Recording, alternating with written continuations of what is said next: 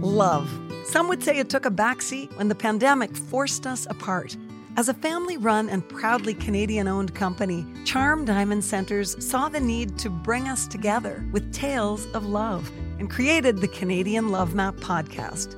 Since then, we've shared hundreds of real, uplifting stories that prove love conquers all. So thank you for listening. We couldn't do it without you. And remember, love starts here. So it, it's scary to think that if I make this choice that makes me happy, I might make other people unhappy. Had the Facebook status written out and hadn't pressed post and was thinking, can I do this? Welcome to the Canadian Love Map, a podcast that celebrates love stories of all kinds, presented by Canada's largest family owned jeweler, Charm Diamond Centers.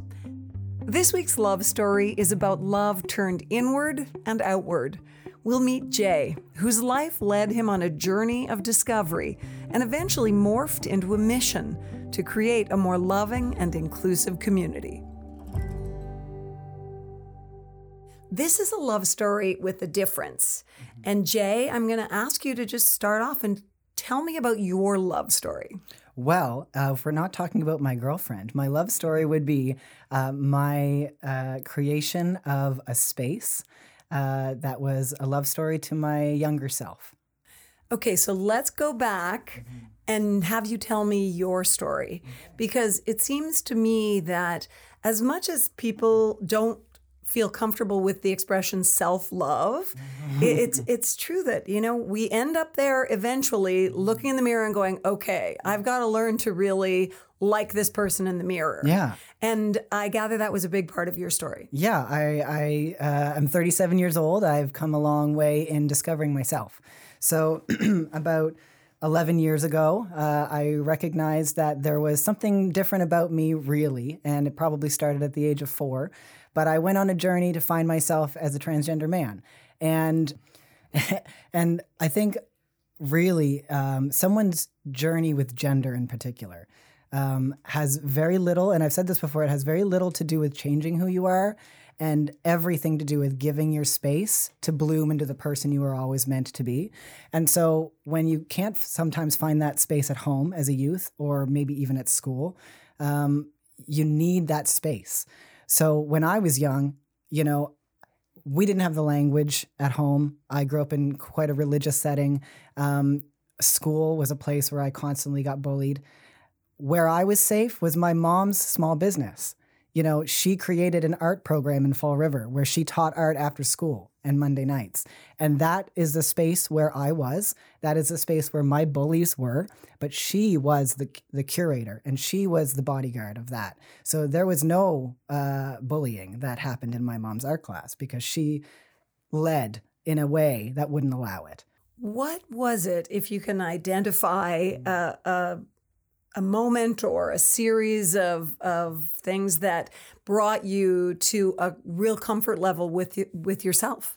Yeah, I mean, uh, well, I actually it was probably about 2010, uh, 2011 where I coughed so bad uh, in a cold that I had that I cracked a rib, and I was bedridden for about a month and a half, and I had nothing else to do but sit in bed and and be on my laptop and watch TV or whatever. Um, and I remember at the time really delving into who am I? Uh, I was having this, a lot of feelings of, you know, really needing to figure out some stuff about myself. And I stumbled across some videos of uh, on YouTube of trans people talking about their own experiences. And that was one of the first times in which I had really seen trans people talk about themselves instead of other people talking like cisgender people talking about them or portraying them. So you know, a light bulb went off, uh, and I started to really just soak in a whole bunch of information. And I could have watched anything, you know, uh, during that time. I could have watched cartoons, but I decided and I needed to watch that content. It was certainly a way I had felt all my life, and it just took uh, seeing other people talk about their own experiences for it to click with me. And I know that it was out of a sense of, I need to do this because there is no other option for me. I, I must go forward this way. This is who I am. And so it's it's a, a there's a lot of interior work um, that that trans people do uh, inside. Uh, because a lot of people might have thought, oh, wow, that's really sudden uh, when I came out in 2011, not realizing there was decades of interior work. It's just, it's scary to put yourself out there. So it, it's scary to think that if I make this choice that makes me happy, I might make other people unhappy. And you worry about what other people think, you know, and it takes a long time to get to a space where you're going to say, This is who I am, whether somebody likes it or not. The people who love me will stay, the rest don't matter. You know, it, it takes a while to get there. And so I remember uh, being in that space that was terrifying, that was had the Facebook status written out and hadn't pressed post and was thinking, can I do this? So it seems to me that was a decade ago. Mm-hmm. And from my perspective, there's been such a tectonic shift yes. since then. Yeah.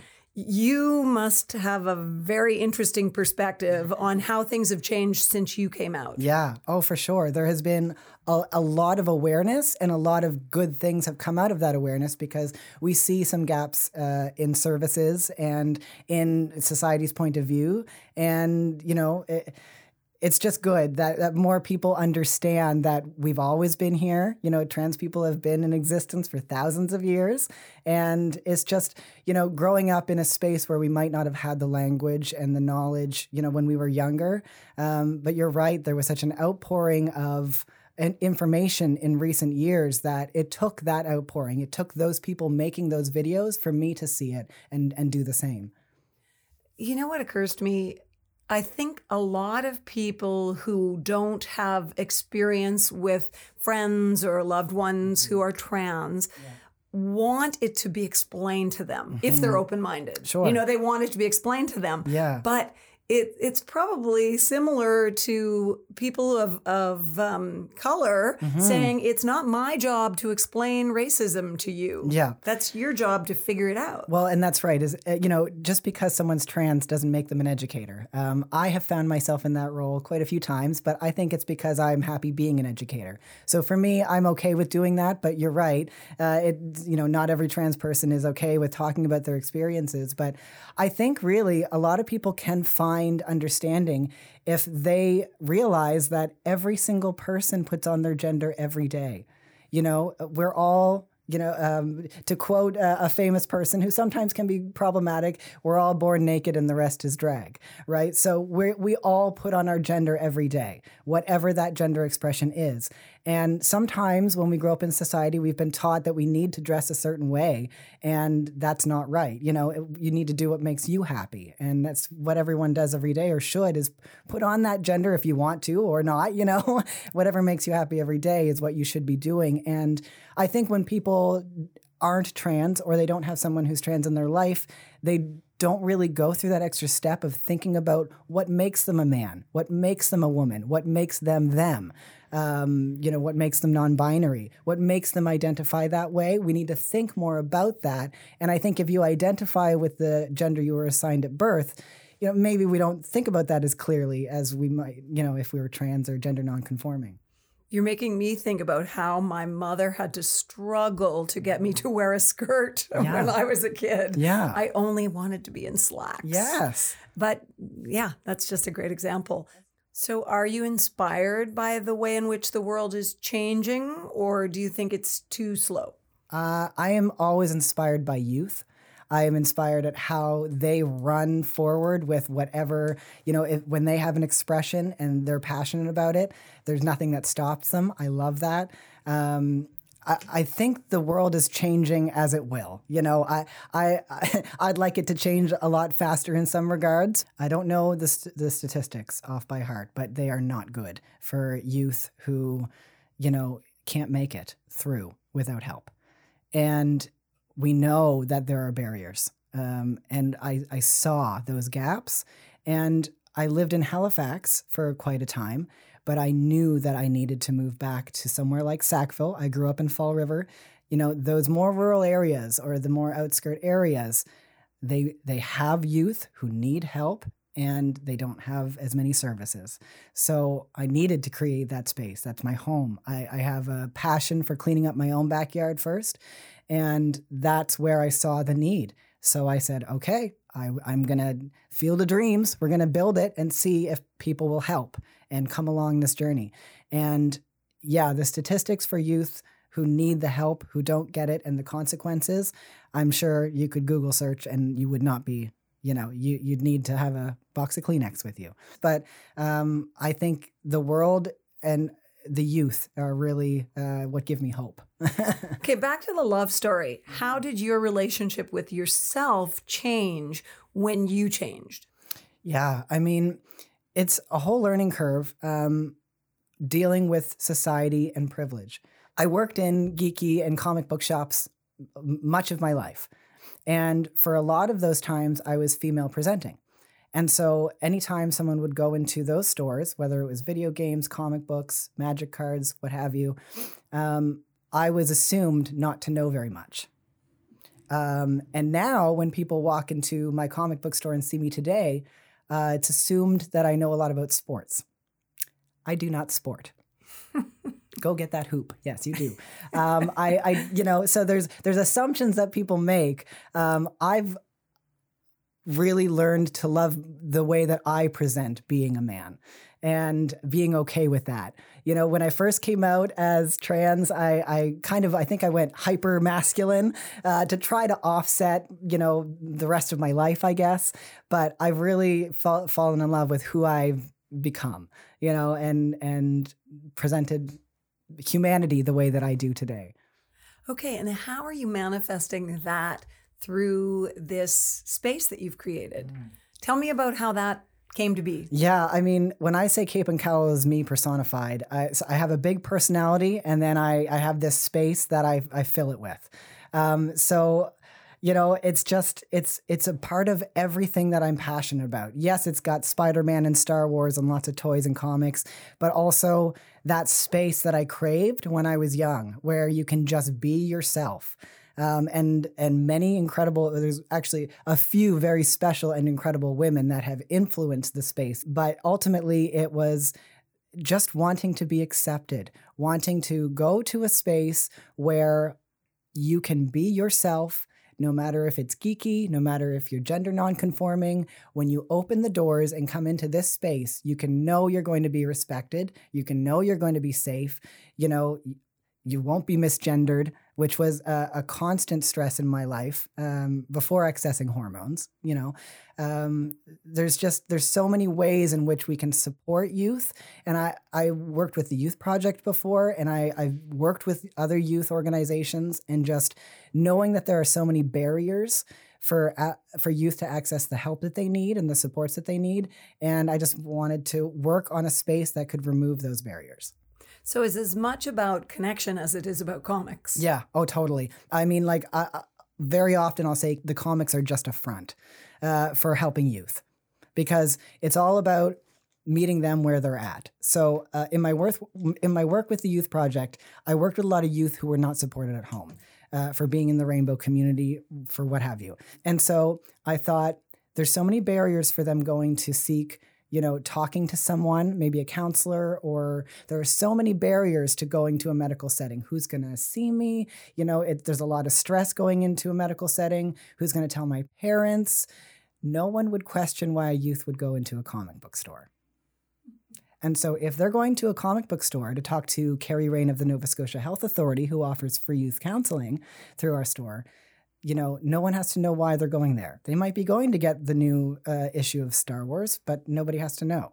You know, they might be going to play Dungeons and Dragons, and that's great. But there's also supports there, and there's also information there that can help them connect to the other supports in the community.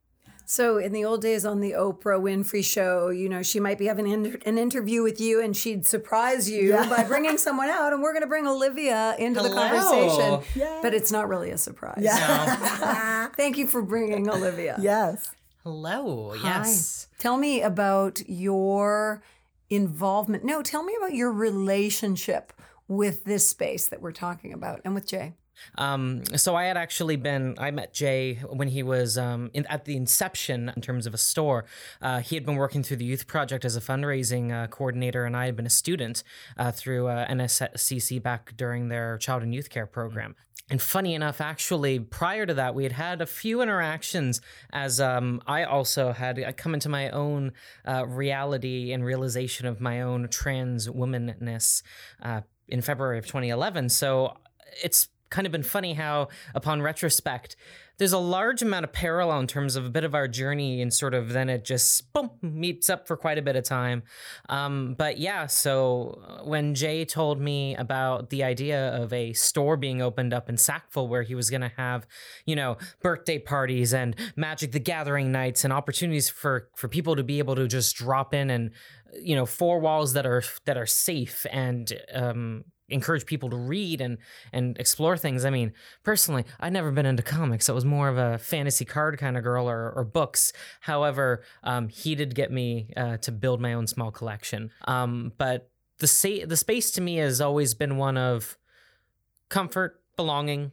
I know that when I walk in there, that no matter what's going on, Jay's gonna have a friendly face. And if you know what, if I got the time, I'm gonna offer to Jay because I know at the end of the day, whatever he's got cooking in that brain of his is gonna be interesting to explore and to experience. What has your role taught you about yourself? Honestly, um, as sort of the first volunteer and the one where when uh, there's been oh crud moments, it's been um, I've it's allowed me to explore and take control of my own leadership abilities uh, and and also has given me a lot of room to grow into adulthood in terms of taking on responsibility taking on ownership taking on risks making choices. Believing in yourself is a really difficult thing to do but dang is it rewarding when it pulls off and you stand there and say yeah things were completely falling apart but you know what? At least we don't have to worry about the thing that we were worrying about originally now you just have to deal with the chaos that you have. I got it. Mm-hmm. And it's been wonderful. So I'm I feel like I'm walking on eggshells with this question a little bit because it might it. be naive, but has it also has your has your involvement with this safe space also solidified your gender choice or your confidence in your gender choice? Do you know what I'm getting at? I I know what you're getting at. Um I would say that definitely having that a, area where I don't have to necessarily worry about misgendering, especially at the beginning uh, of the store. I was still also very much slowly dipping my toes into more outward expressions. I was very scared, very nervous, absolutely. So while the choice was already made, it was a matter of getting through the mud, trudging through the swamp getting the confidence that says, okay, well, at least I got this. I have uh, a, a, fellow transgender person who I respect and who I love uh, as a brother and as a, you know, volunteer boss. Um, and he's going to respect me if I have a if I have a desire to explore something of my identity while I'm assisting him, he's gonna respect it and he's gonna defend it. So I mean, yeah, it's he's definitely been an advocate for me, and through that, um, he's been clearly able to advocate for other people, and I've also been able to help him advocate whenever I've been around because I know that he's not a load of bull obviously everything that he's saying in terms of um, respecting people saying come as you are meet people where they are. He's do he's done that throughout our entire relationship as friends. And I thank you for that, Jay. Hey, goes both ways. it seems like in a way it's a world that is completely different than social media today that so many young people would experience as social media where they're so concerned about where how they're being judged and looking just the right way and presenting that perfect image that they expect people will respond to. And it sounds to me like you're creating a space that is the flip side of that. Yeah. I think if you always are focusing on those superficial things, you're not giving yourself room to know yourself. So I think giving yourself the space to get messy sometimes or or try something out even if it's not what you're going to stick with. Like just just you know be open and and it's okay like that's that's what cape and cowl is supposed to be like a non-judgmental zone where you can just get a little messy you know and just figure yourself out and we got you we got your back okay so I'm you mentioned Dungeons and Dragons and I'm really intrigued by what you're doing with autistic youth. Yes. With that game. Mm-hmm. Now, I don't understand that game well, so you got to keep it high level yep, for me. Absolutely. But tell me about this program that you're running. So, uh, it's a program that Autism Nova Scotia runs, but I'm happy to support them with the drop-in center. And so Dungeons and Dragons is a role-playing game. So you have one game master who's like the puppet master and the the the tale weaver, and then you have a bunch of youth youth who are sitting around the table playing their roles uh, and they get to choose who they want to be. A lot of the times it's a fantasy setting, so you'll have elves and dwarves and trolls and all of these fun creatures. Um, and they go on an adventure together. Um, now, what's wonderful with uh, Autism Nova Scotia is they've recognized that Dungeons and Dragons is particularly good uh, for youth with autism in in helping them uh, work on their social skills uh, and working together, giving each other eye contact, taking turns, uh, all of the aspects that incorporate. Uh, into Dungeons and Dragons support people with autism. And it's really interesting. There's quite a number of articles and studies done to show this. It's really cool. And do you see a difference in these kids as they you know go through the weeks coming Absolutely. back absolutely yes i um, back when we first started um, you know the uh, program runners and i would have literal tearful conversations seeing the very quick uh, transformation in these youth who would walk in and not be able to show any eye contact you know or, or say anything to me and weeks later would uh, bright-eyed and and boisterously come into the store you know saying hey jay we're ready to be back and the next adventure is coming and we're going to slay that dragon and get that gold. And yeah it's just it's so amazing to see the transformation because it, it empowers them. It, it, you know their point of view in this game matters. You know what they do in any situation matters to the team. Uh, so it's just really cool to see that it also seems to me though that seeing that shift mm-hmm. empowers you oh yeah. and in your purpose. Oh totally. And if you had to state a purpose what would you say that yours is? Oh lifting people up. It, it really is about that because me like i love surrounding myself with the comic shop every day and all of the activities that go on there. It's just it's a wonderful place to be and feel that energy but to really see uh, you know how we can affect the community and and the youth in particular. I've all, I don't know what it is. I've always been involved with youth, and I love seeing them light up, and and I love lifting them up and and just giving them that confidence. Awesome. Well, yeah. thank you so much to both of you for joining us today. Thank you for your thank interest. You. Yeah. Great story. Thanks so much for listening to the Canadian Love Map. If you love us, please subscribe and share. We'll be back next week with another love story to add to the map. This podcast is brought to you by Charm Diamond Centers, Canada's largest family owned jewelry store. They are proud to be putting love on the map, and the staff at Charm Diamond Centers are thrilled to be a part of your love story too. So visit charmdiamondcenters.com or one of your local stores. Love starts here. This podcast is made possible by Charm Diamond Centers. It's hosted by me, Nancy Regan, and is produced and distributed by Podstarter.